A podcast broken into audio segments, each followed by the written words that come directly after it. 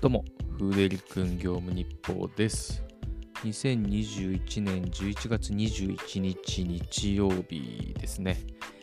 えー今日は日曜日で、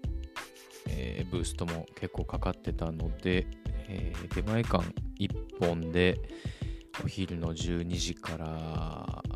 6時間ぐらい、えー、だいたい9件ぐらい運んで、で、雨降ってきちゃったんで、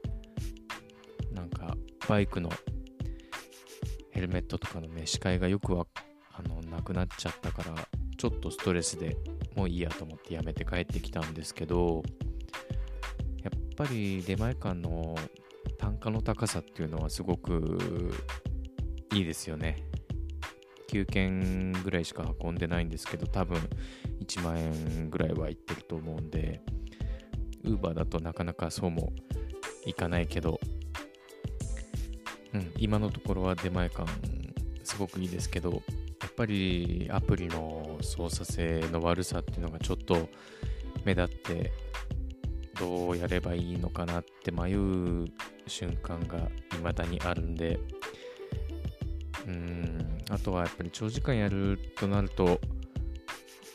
深夜帯とかはやっぱり Uber の方が鳴りが良かったりするんで、やっぱり使い分けていきたいですよね。で、出前館って結構、あの店への通知ゴングっていうんですけど、それを鳴らしてから、あのまあ、到着しますよっていう宣言をするんですけど、それをな結構前に鳴らして到着しても結構待たされるというか、うん、着いてから調理をし始める店って結構多いなっていう印象でその場にいた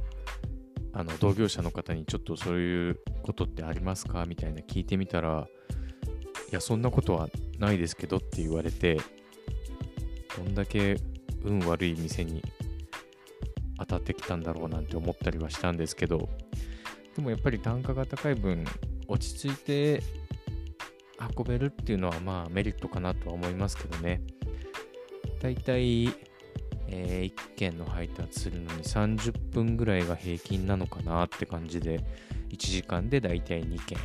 みたいな計算で考えておけば、まあ計算しやすいのかなとは思うけど、一番のちょっとこれは嫌だなって思うところが、その日いくら稼いだかっていう数字がわからないんですよね、出前館のアプリって。それが、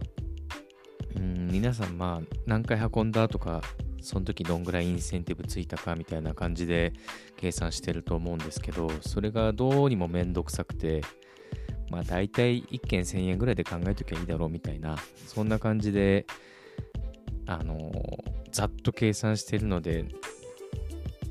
なんか、ウーバーとかだと、すぐ、あの今いくら稼いでっていうのが出るので、うん、時と場合にはよるけど、やっぱりそっちの方が、こう、モチベーションが上がるみたいな時はなくもないですけど、やっぱり単価が高いっていうのはいいですよね。うん、で、明日も雨予報があるけど、まあどうしようかなって感じで、とりあえず今日は、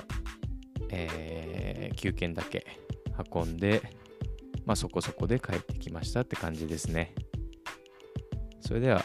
えー本日もお疲れ様でした。また明日。